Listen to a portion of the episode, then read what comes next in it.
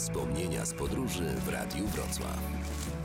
Zapraszają Magda Orzeł i Filip Marczyński. Wybory w Indiach to jest naprawdę poważna operacja. Prawie 900 milionów uprawnionych do głosowania, co przy zwykle dość wysokiej frekwencji daje setki milionów głosów do przeliczenia. India's election is the world's largest exercise in democracy. W ostatnich wyborach parlamentarnych brało udział ponad 600 partii.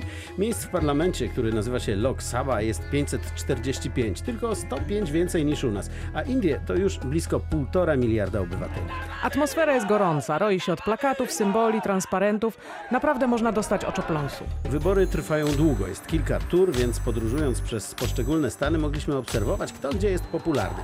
W Kerali na przykład na południu mocno trzyma się partia komunistyczna. Klasyczny wizerunek sierpa i młota jest wszechobecny.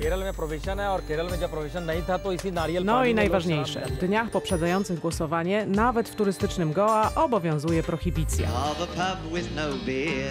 Tylko, że my o tym nie wiedzieliśmy. No i w szczególnie gorący dzień zapragnęliśmy piwa. W pierwszym barze powiedzieli, że niestety, w drugim też. No Trzeci był w ogóle zamknięty, bo co niby sprzedawać w barze w czasie prohibicji. Ale koło tego trzeciego podszedł do nas młody, sympatyczny człowiek i zapytał, czy mamy ochotę na piwo. No mamy, to chodźcie. Poszliśmy.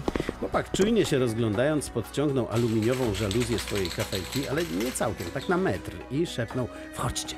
Ryzykowne pomyślałem, ale kierowani ciekawością, pochylając się nisko, weszliśmy.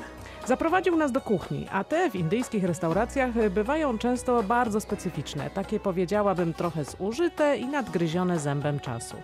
Może niezbyt sterylne. Przyciągnął dwa sfatygowane plastikowe krzesła, wprawnym kelnerskim ruchem otrzepał szmatą z kurzu i zasiedliśmy wśród rusztów, garnków i palników. Po chwili podał nam dwa lodowate kingfishery w butelkach i stanął naprzeciwko, podziwiając po części nas, a po części, jak sądzę, swoją żyłkę biznesową i przedsiębiorczość. Cały czas myślałem sobie, że to jednak nie najlepszy pomysł. Jeśli on ma jakieś złe zamiary, to nikt nigdy w życiu nas nie znajdzie. Ale nie miał. Mimo to, gdy wyczołgiwaliśmy się spod na wpół uniesionej rolety, towarzyszyło nam uczucie ulgi.